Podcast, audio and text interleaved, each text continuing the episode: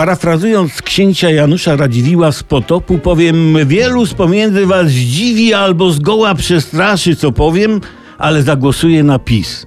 Słyszę jak w Potopie: weto, zdrajco, po trzykroć zdrajco. Tak, zagłosuję.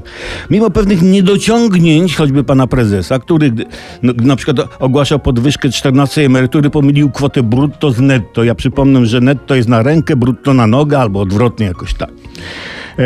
Czy partia rządząca nie mogła powiedzieć, że pan prezes się pomylił? No mogła, ale jak przytomnie wytłumaczył członek PiS-u, gdyby partia przyznała, że szef się pomylił, mogłoby to być źle odebrane przez Polaków. I PiS słusznie postanowiło przemilczeć błąd pana Kaczyńskiego, bo przecież pan prezes jako głowa państwa się nie myli. Papież Franciszek może, prezes Kaczyński nie. To jest wpisane w niepisaną, zwyczajową konstytucję, która ustalona przez PiS ma wyższą ważność niż ta oficjalnie napisana.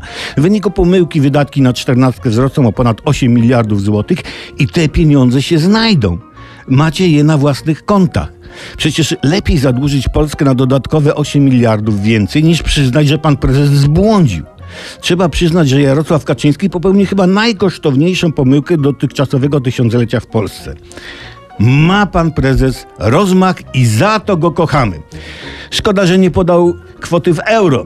Ale co ważniejsze, jak wykazały badania profesora Izdebskiego, mówiliśmy o tym u nas w radiu, wyborcy PiS mają średnio o 2 cm dłuższego tego dinga-dinga, tego dłuższego kaczora niż inni wyborcy.